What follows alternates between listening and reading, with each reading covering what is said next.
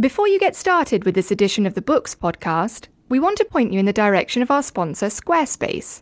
For everything you need to set your website apart, head to squarespace.com/guardian to get 10% off your first purchase. And now, on with the show. The Guardian. Hello and welcome to the Guardian Books podcast. With the Booker shortlist announced earlier this week, we'll be talking to Deborah Levy, appearing on the list with Hot Milk, and taking a look at the rest of the contenders. It's been a year of surprises, with no space for big hitters such as Julian Barnes, Rose Tremain, Don DeLillo, Edna O'Brien, Thomas Keneally, and others, but there's no shortage of literary quality left on the list. Alongside Levy's Hot Milk are Paul Beatty's The Sellout, Madeleine Thien's Do Not Say We Have Nothing, Graeme Macrae Burnet's His Bloody Project, Ottessa Moshfegh's Eileen, and David Szalay's All That Man Is. With me to discuss this changing the guard are our own Claire Armitstead and Sian Cain. When she announced the shortlist, this year's chair, Amanda Foreman, said the judges were excited by writers taking risks with language and form. So, Claire, which one is pushing their prose the hardest? Oh, well, I think that um, Madeleine Thien's Do Not Say We Have Nothing is the biggest book on this list. It's both physically the biggest, but it's also, it covers a huge swathe of history. It's hard history. It's the history of 50 years of China, from the Cultural Revolution through to Tiananmen Square.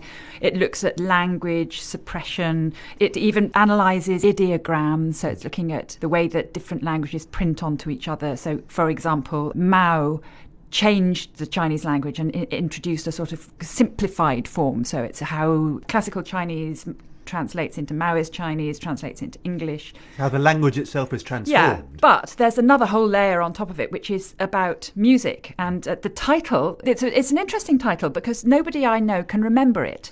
Um, because do not say we have nothing. It's a little bit awkward, isn't it? It's awkward, but, and it's just, it's absolutely typical of this book because the title comes from the translation into Chinese via Russian of a line from the French socialist anthem, the Internationale. All those changes right there, blimey. And is So, it, is it a that is typical. Of, it's a very kind of intellectual book. Yeah, it's really intellectual, and it's it's also about um, classical music. And one part of Chinese cultural history that people are not aware of, who are not experts, is that Mao had uh, was actually very keen on Western music and had an orchestra, Western orchestra, and it was quite a status thing to be into classical music. And um, she has so she's woven this history with her musicians. It, it, it centres around a group of musicians. Their obsession with Glenn Gould's performance of the Goldberg Bach's Goldberg Variations in 1955. So that's a collision of cultures right there, isn't it? Yes. So theme. So it is. It is structured as theme and variations. It actually takes an awful lot of itself from music. But another thing that, that comes from music is the idea of scores being copies of something that was originally written. And that ties in with the fact that copying in Chinese culture means something different to copying here. It's not about plagiarizing. There's a, a, a Madeleine's fascinating about this. There's a an art to the copying of ideograms of, of script that it's it's like a great scholar, a great writer has a rhythm and a music to the way that they write. So a copy is not just a copy. It's, it's a way of putting your own form It- onto it. It's about transmission. So, so this is a novel about cultural transmission. How how does the culture transmit in at times when everything is suppressed and people disappear and their work disappears? Partly how things survive is through the faithful copying. And then these copies are kept under floorboards, they're sent abroad, and in the internet age, they're beamed out over the internet. Does the story, do the characters come through all this weight?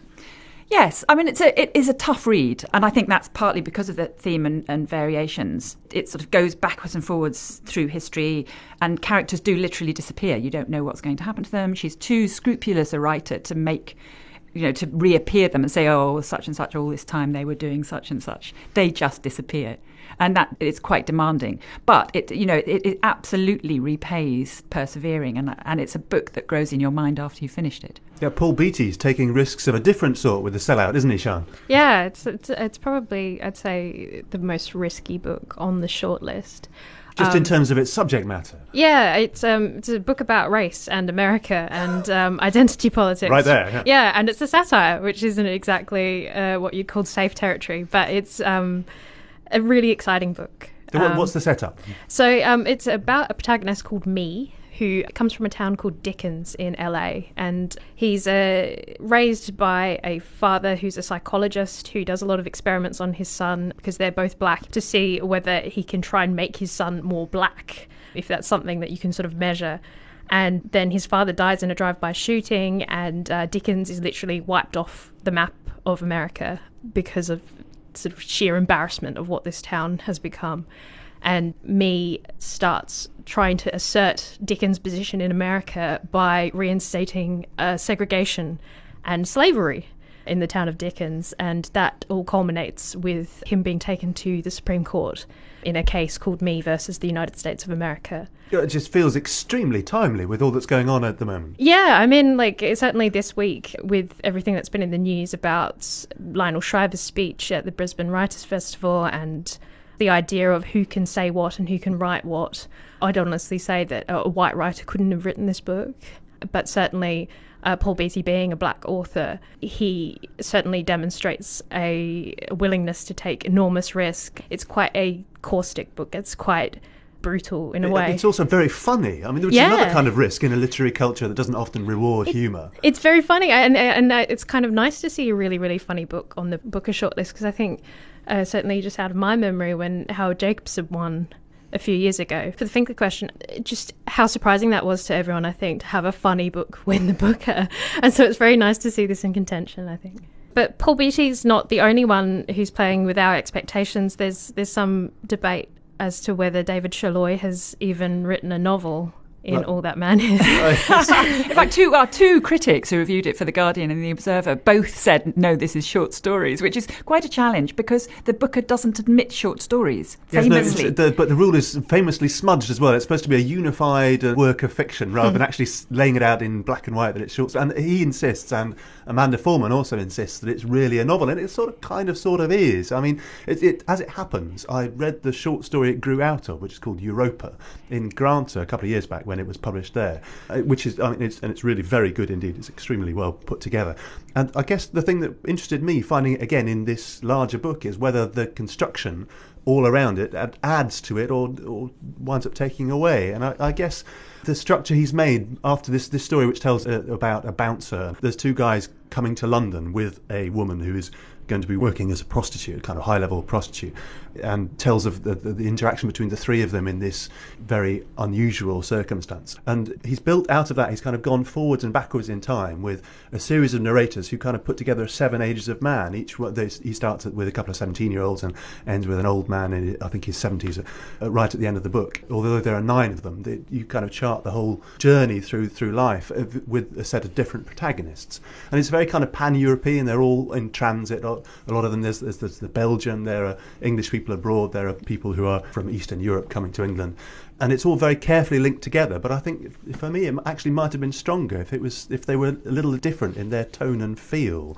I mean, they're very nicely put together, and there's the, lots of well-turned phrases, and they come back and again to the same theme, which is this is highlighted in a copy of The Ambassadors in the first story by one of the protagonists as being the main theme, which is the question of what to do with life. How do you know when you're really living? if you're a man, Yeah, but that's another thing again that it is all men, and you begin to ask yourself after a little while, well, where are the women? I mean, there are Yeah. some women characters in it, but well, why should there be women characters in it? I mean, this is an interesting question. I mean, we, you know, do we premise discussions about literature about what is not in them? The hmm. writer's made a positive choice about what they include. But the question for me is, is whether by putting these other things around it, whether you gain more than you already had in the original kernel. And it seems to me that by doing what is basically the same trick nine times, he's uh, he's making it seem less real. Because I mean, all these interior lives of these very different people are actually very similar, and it's beautifully done. There's a lot of uh, repetition of uh, key phrases here, and there's a, a certain amount of formal trickery in the way it's laid out on the page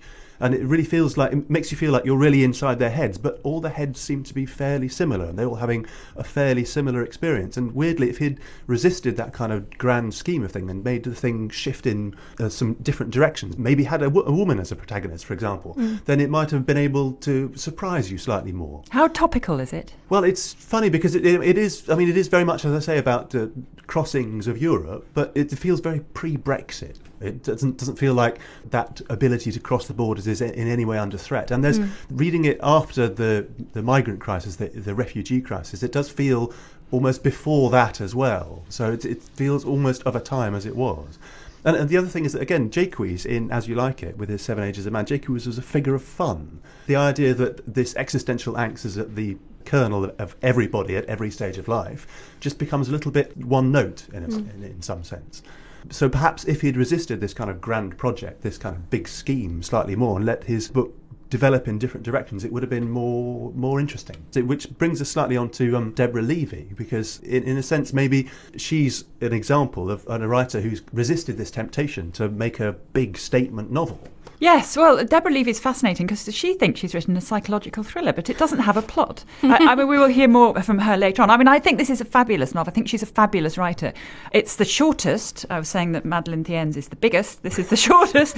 but she is such an amazing phrase maker and she is such an amazing scene setter. She has. She was a theatre director. She has a very visual imagination, which we also saw in Swimming Home, which was her previously shortlisted Booker novel, which was, in that case, it was set by a swimming pool here it's in Andalusia, in a place where this couple have gone to consult a, a quack, or who may or may not be a quack because it's a mother and daughter, and the mother has lost the use of her legs. I'm fascinated by her restraint and the fact that she doesn't feel she has to ever overwrite. And it just strikes me that there's something going on among women writers at the moment. And I am absolutely sure she doesn't know the other ones who I will cite. And it's people like um, Vendela Vida, The Diver's Clothes Lie Empty. My name is Lucy Barton, um, Elizabeth Strout, which was on the long list, which was knocked off, and Nell Zink's The Wall Creeper. They all have these sort of slightly effectless women at the centre, and they're all very, very. It's it's all between the lines, and it just strikes me that this is. It's like women. There's a, something in the zeitgeist which is about women answering the imperative of the big testosterone-driven state of the nation novel. These are state of existence novels which are pared down. So it's daring to draw on a smaller canvas rather than trying to answer all the questions with one book. Well, Richard, is it a smaller canvas? It, it, it's a canvas with. It doesn't have sort of lots of football pitches in it. You know that, but but actually, it is everything. You know, you could say these canvases are everything. It's just that it's not all spelled out. As you say, it's all between the lines.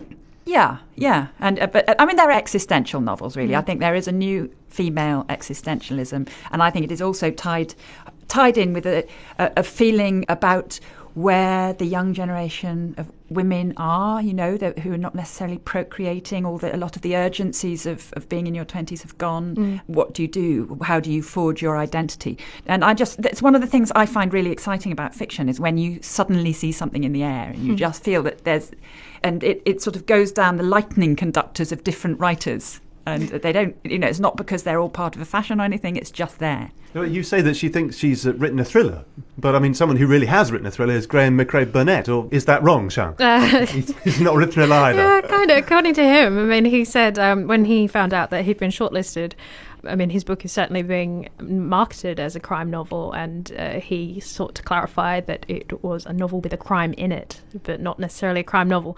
Which is a different thing entirely. Yeah, I mean, I kind of see what he means, but certainly in terms of the, the contents of it and the way it's it's presented, it's sort of presented as a series of found documents. And there's a preface by Graeme Macrae Burnet at the start saying that he, uh, while doing some research into his family, he found this memoir by a Roderick Macrae who uh, wrote this memoir while he was on trial for three murders.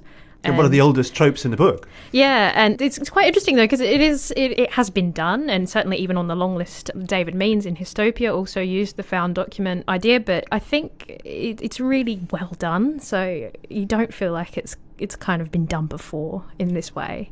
The sheer variety of the documents in there. There's newspaper reports, there's uh, witness accounts, then there's the memoir. Then about two thirds of the way in, it goes to the trial and it just it, yeah it really thunders along it's, i'd say it's a page turner which i suppose Despite all this kind of disparate material. yeah That is very Stephen King, isn't it? I mean, Stephen King uses found stuff a lot. I, it does it, i mean it, certainly because of the setting it's set in the scottish highlands it feels perhaps a little removed from king's main but i do get what you mean i'd say it's it's comparable and cer- certainly because of the detail it's quite a chunky book but it's it just feels very dense as well but it's not hard to read at all i'd say it's probably one of the easier ones I'm really interested in the fact that there are genre figures on this list, and Yeah. so with Eileen as well. I mean, what's going on? They're definitely the judges seem to be making a point about what is permissibly called literature these days. They also seem to be interested in books that in some way are in between the cracks. Hmm. yes, They're not one thing or the other, they're playing playing on that boundary. I mean, Eileen is one whereby only she, she says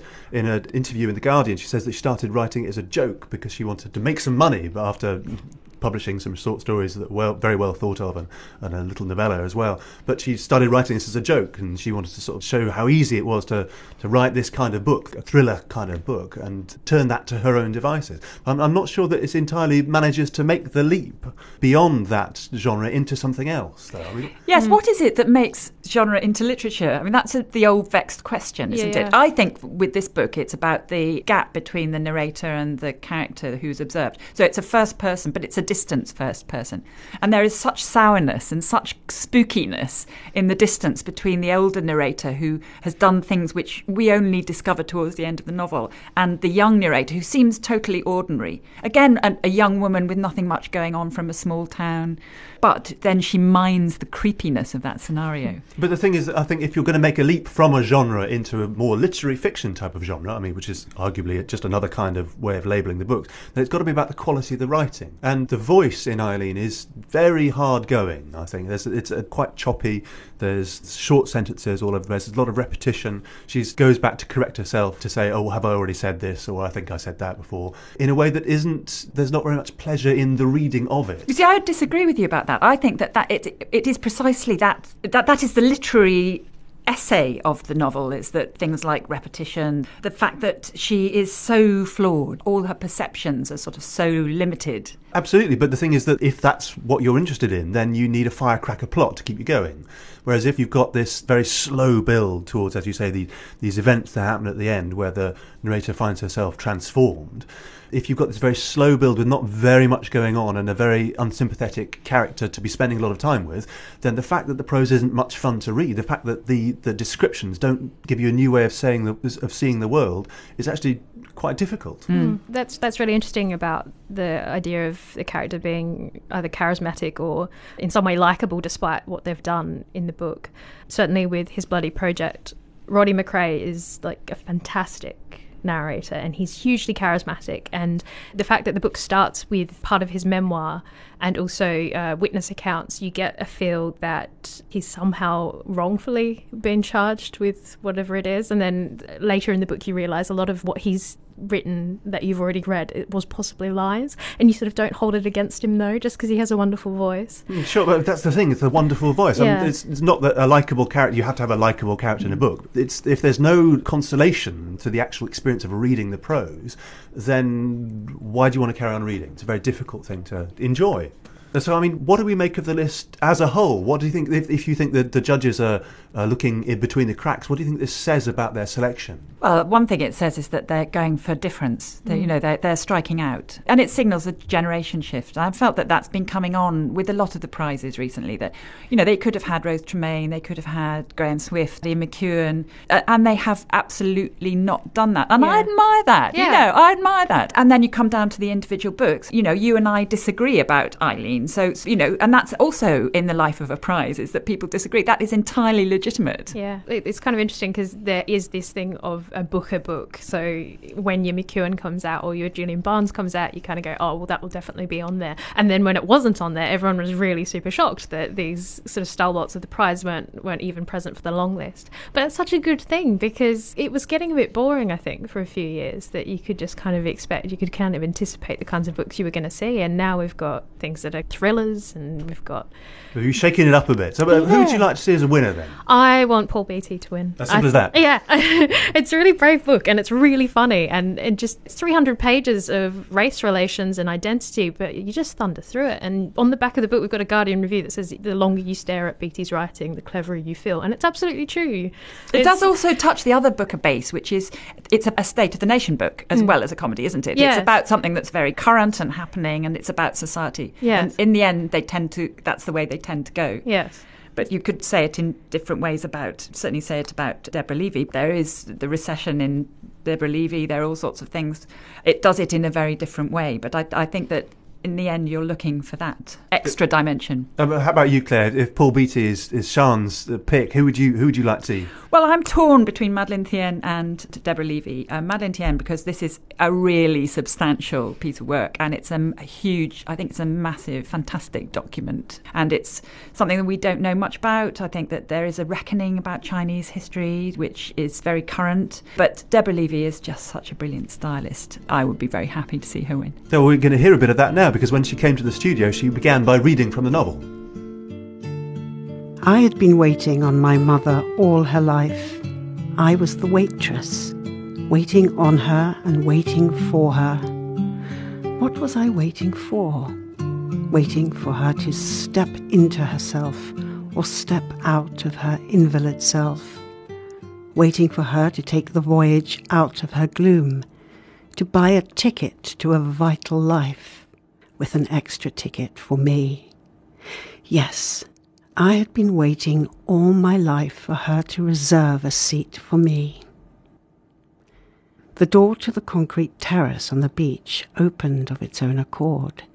A breeze filled the room, a warm desert breeze carrying with it the deep salt smell of seaweed and hot sand. The waves were crashing on the beach. The table on the terrace had my laptop resting on it the night stars made in China on its screensaver were open under the real night stars in Spain.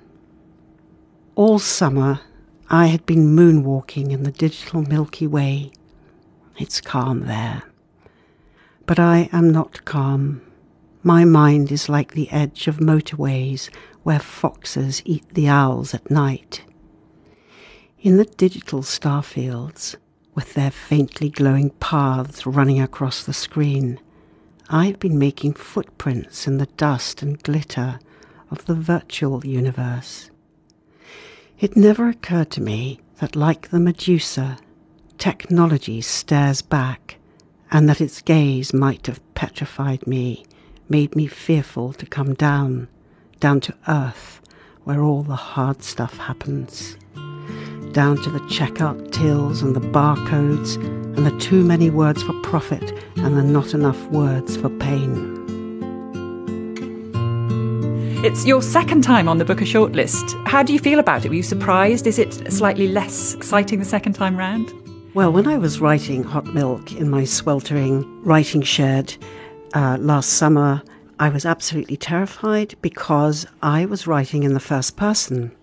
And at the time, I thought this wasn't a this didn't play to my strengths because I prefer the third person, which is so much more controlling and elegant and poised and detached. But Sophia, the leading character in Hot Milk, just refused to kind of be looked at in that way, this kind of aerial view of her.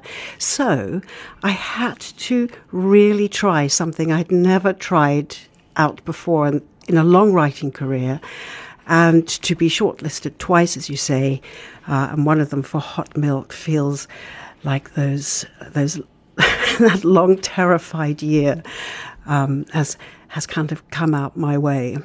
It's your seventh novel. You've also written, as I said, you've done poetry collections, you've done plays um, for both the theatre and for radio. Yes. It seems as if the novel is sucking you in. yes, I think I've fallen in love with the novel at a time when the world's falling in love with the TV box set drama. Why? Because well, language is the big adventure of my life. And I don't just mean literary language, I mean the thoughts we think when we're alone in the dark or in the bath or we're on a bus and we're making a speech to the nation. At a time when we all given so many questionnaires with multiple choice answers, you know, uh, so when we travel or we stay in a hotel, are you satisfied? Are you very satisfied? Are you somewhat dissatisfied? We live in that sort of that sort of world, and we have to write our own questions and we have to attempt to answer them. I don't like the way language has been shut down into five star ratings or three star ratings or multiple choice questionnaires and ticks and crosses. The novel is a very good home for the reach of the human mind with all its dimensions. And so, right now, for that reason, you know, I just can't wait to begin my next novel. Now, you've mentioned Sophia, who's the narrator of Hot Milk, and um, the, at the centre is her relationship with her mother, Rose, who has lost the use of her legs sometimes. Yes. She's, she's a sort of completely mysterious character, as anyone who's familiar with your work will understand. Let's just hear a little bit from Sophia. Tonight, someone is tapping at the windows of our beach apartment. I have checked twice, and no one is there. It might be the seagulls or the wind blowing sand from the beach. When I look in the mirror, I do not recognize myself. I am tanned, my hair has grown longer and wilder, my teeth look whiter against my dark skin, my eyes seem bigger, brighter, all the better to cry with, because my mother is shouting at me, shouting things like, You haven't tied my shoelaces properly.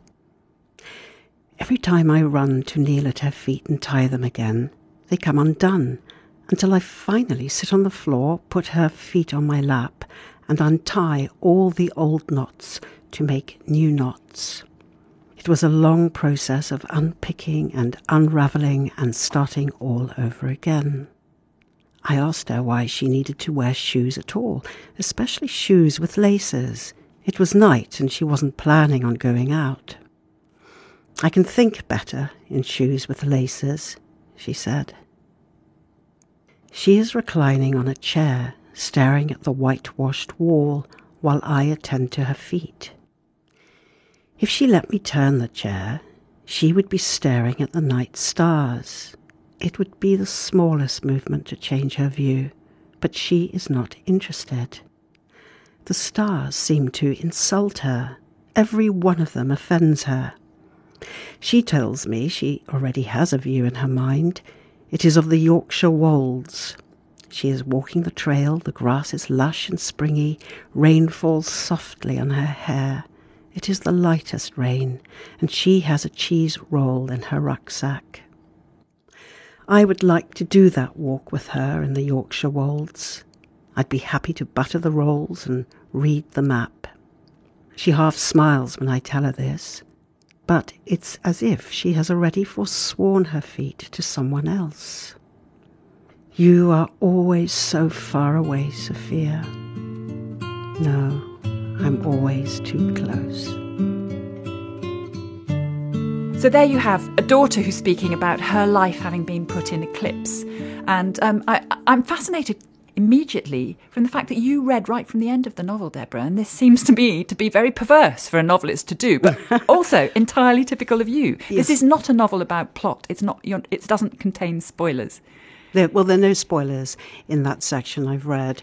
I was interested in how we use the body to gather to us love and affection and to control other people. And one of those ways we learn as children, you know, that if we are unwell, if we're lucky, our parents will be extra kind and loving to us. So I'm interested in hypochondria. I'm interested because the hypochondriac and that's all of us, actually, to one degree or another. But the really flamboyant hypochondriac presents to their GP mysterious, unfathomable uh, symptoms. And as soon as the GP gets close to a diagnosis, another one is presented that's even more mysterious. And so it's sort of a way of not being fixed in a story. Don't tell me I have migraines because of this. So, how is the body speaking? What, what, what's going on with Rose, this mother who, who can sometimes walk and sometimes can't? How are her symptoms chattering for her? And Sophia, her daughter, sees herself as a, as a kind of girl detective from a very young age, sleuthing her mother's symptoms. What's wrong with my mother? How can I put some sort of story together to describe my own mother's rage? It's a very difficult relationship, and you use a lot. You express in lots of different metaphorical ways a relationship between being loved and being beheaded, beloved and beheaded, for example. And this is, you know, central to the family relationship. And it's also you also make the point that in Greek myth, Greek myths were mostly about unhappy families. At yes. the centre of it, it is a, in one reading about an unhappy family. Well, it's about kinship and about the changing structure of families, and as you say, the Medusa myth does tiptoe through hot milk, and this is because uh, it's set in Almeria in the south of Spain, and there are jellyfish in the sea, and jellyfish are referred to as medusas. Medusas, which are they are medusas. They- I wondered almost if you'd made it up because it was so perfect that the jellyfish was called a medusa. Right. The Medusa myth is really about separating a woman from her subjectivity. It's about, as we know, giving back the gaze. If anyone looks at her, she has this petrifying gaze. So it's about the female gaze returned. And all of Hot Milk is about Sophia Papastergiadis's gaze. It's a gaze returned. You do have this really interesting um, way of writing, which was clear from Swimming Home as well, and, and from Black Vodka, your, your short stories, which is that they seem quite simple on the surface, your storylines, but actually they're infinitely complicated. They're a bit like a, as one of those Costa del Sol swimming pools that you look into and you think you can see the bottom, and then you realise you can't. It's just the water's so clear that you, they're fathomless. Yeah, I think that is that is my game at this moment in my writing life. I want to create a deceptively simple surface which has a real depth charge and which can be read in, in, in a variety of ways. So, in one way, we have Dr. Gomez, who is the consultant uh, in Hot Milk, and he's a very eccentric character. Possibly a with, quack. with gold teeth. Absolutely. Uh, the question that Rose, the mother, asks and the reader asks is, is is he a genius or is he a quack? Well, he's kind of based on Freud, a little bit more shamanic and a little bit more eccentric. And we can ask the same question of Freud was he a genius? Uh, was he a quack? So he was fun to write. I've always wanted to write a character like Gomez. Yes, I like psychological thrillers because, in a way, we're all asking, you know, who done it? Where are the bodies buried? Of any kind of book, and it just it just suits my the arguments that I am chasing in Hot Milk. So you say a psychological thriller, but this is not, as we said, as I said at the beginning, it is not plot driven. So it isn't a psychological thriller in the terms in which a lot of people understand psychological thrillers. It's not a girl on a train. No. It's a girl looking into herself. Well, it's a girl looking out at the world. She is looking into herself, but it's really important. It's not just an interior novel. Sophia Papastergiadis's gaze is very much out there on the recession, on politics, on austerity, on the, the way people behave and why, on power and powerlessness. So uh, it would be a mistake to say that it's a novel of the interior in its entirety. It's a novel about female subjectivity. So one of the things that happens that is that when a female character gazes back, it's seen as as somehow interior, but actually she's looking out and she's describing what she is seeing. And it was my mission to give Sophia sub- subjectivity, the way she experiences things in her mind and things in the world, the highest possible value. Now, one of the interesting, another of the interesting tricks you play is that it's anchored in a, a physical reality. So, for example, you name check types of beer. And she goes off to Athens and she uh, meets her 60 something year old father who's married a girl who's the same age as Sophia, basically 40 years younger than her, who's very obsessed with the Greek recession, talks about austerity. So it's, it's moored in the real world as we recognize it. And yet, it's always strange. These things seem to belong. It's almost like a Buñuel film. They seem to. It's like a San Miguel beer on the edge of a sort of surreal swimming pool. yeah. Well, that's an aesthetic I enjoy. You know, I, I borrow quite a lot from noir and from Hitchcock, actually. But when Sophia arrives in Athens, her stepmother is only four years older than her. She's also come in to really chase a debt with her father that can never be paid back because he abandoned her when she was a child. And I give Sophia a problem right from the start of the book, which is that she has a surname no one can spell or pronounce, Sophia Papastergiadis. So she has to carry her father's identity but she doesn't really know him very well. So she's a bit from here, a bit from there. She was born in Britain. She has to figure out what to do with his name. And she kind of does figure that out in Athens when she goes in to chase an emotional debt. And there she finds her stepmother, which is, almost feels wrong to call her a stepmother, but her stepmother reading Mansfield Park out loud to her to a rather ancient family who's, who's correcting her pronunciation. I wondered to what extent you're aware of a debt to a literary canon. I mean, how much is that a sort of sly nod to Jane Austen, another writer of families, unhappy families, more coded? Yes, I think it would really be Charlotte Bronte. And I thought a lot, as strange as it sounds, I thought a lot about Jane Eyre at times when I was writing Sophia Papastergiadis, because that, there's that absolutely brilliant monologue, as we know, that Jane delivers to Rochester, something like, I might be plain and obscure. I love that word, obscure, that Bronte chose. I might be plain and obscure, but I am a free woman and I have a will of my own.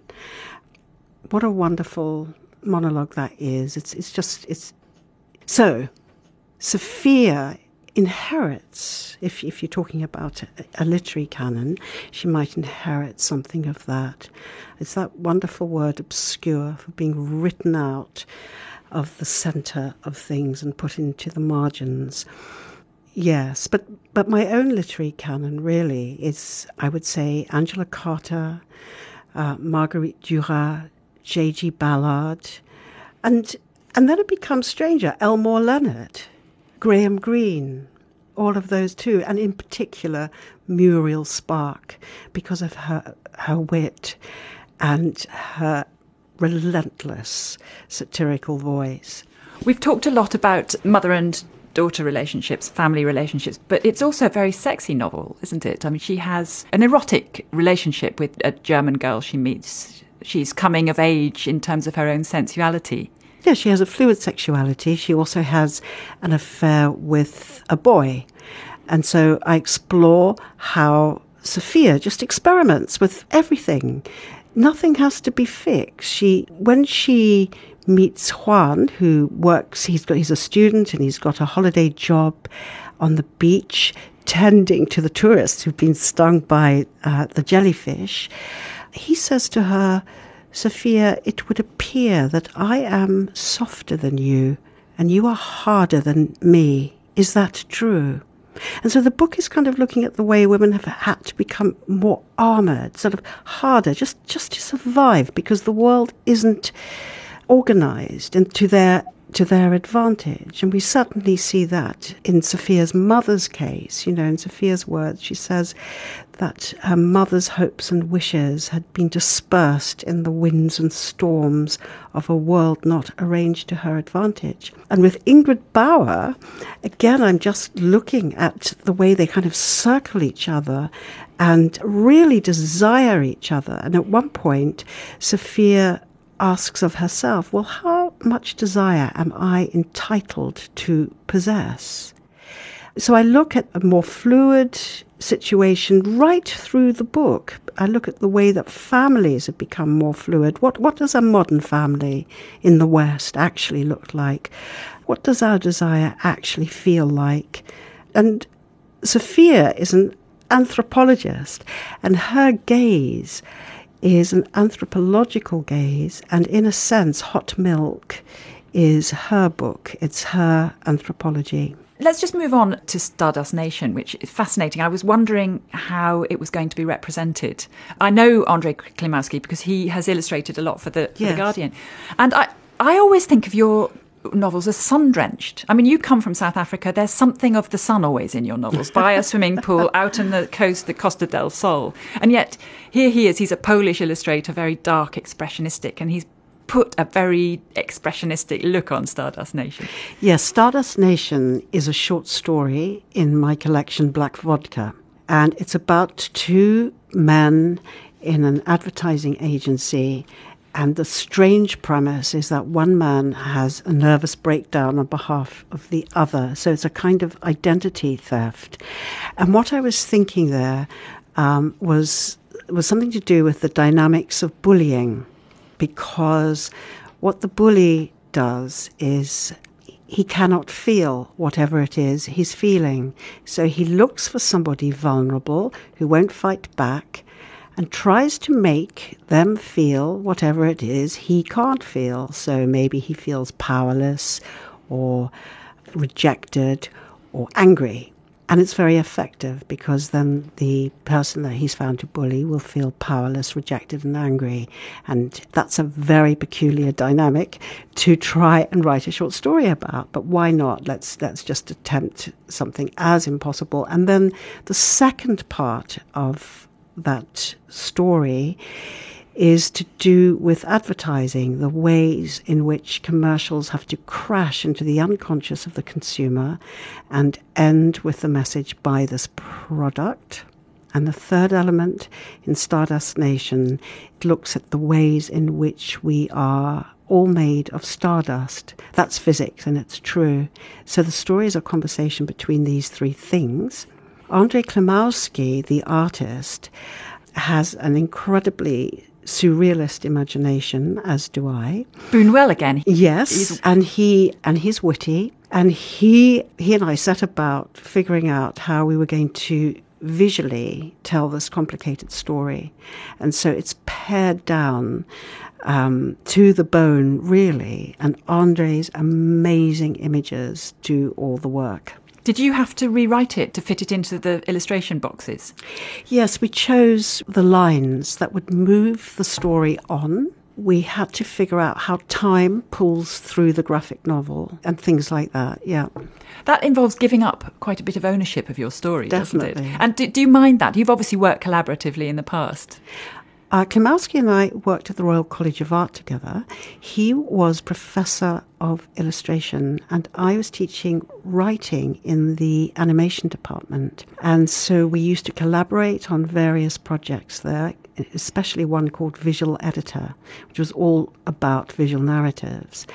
So I think I, just because, you know, I spend 93% of my time absolutely immersed in language, it was great to really hand this over to Andre, to choose the lines and the parts of the story that were going to, on the one hand, anchor readers and want to know, and you know, so that readers would want to turn the page, want to know what's going to happen and what was at stake. I think the graphic novel owes more to film than to literature. You you have gone from medium to medium. You your last Swimming Home was published by a very small publisher. So you sort of were out in the wilderness before that happened, in a way, weren't you? And now you're back with Hamish Hamilton, and you're a, you know you're a Booker, almost a Booker laureate, hopefully a Booker laureate in waiting. How do you feel about that journey? Yes, I mean anything can go wrong and anything can go right in a long writing career. And for many years in my own art life, I had very little recognition. So maybe I just have to keep writing novels. And that's it for this week. Thanks to Deborah Levy and congratulations to all the Booker Prize shortlistees. Next week, we hear from acclaimed Israeli novelist Amos Oz speaking with Jonathan Freedland about his new novel, Judas, set in the still divided Jerusalem of 1959 to 60. If you're a bookworm, you might want to dip into our award winning long form journalism strand, The Long Reads.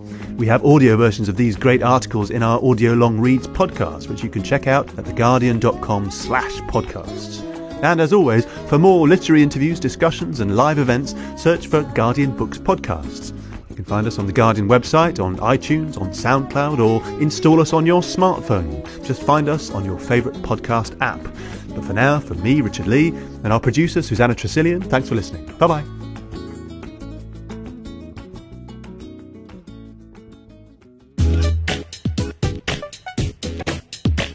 This Guardian podcast is sponsored by Squarespace. To find out more about how to set your website apart, head to squarespace.com/guardian.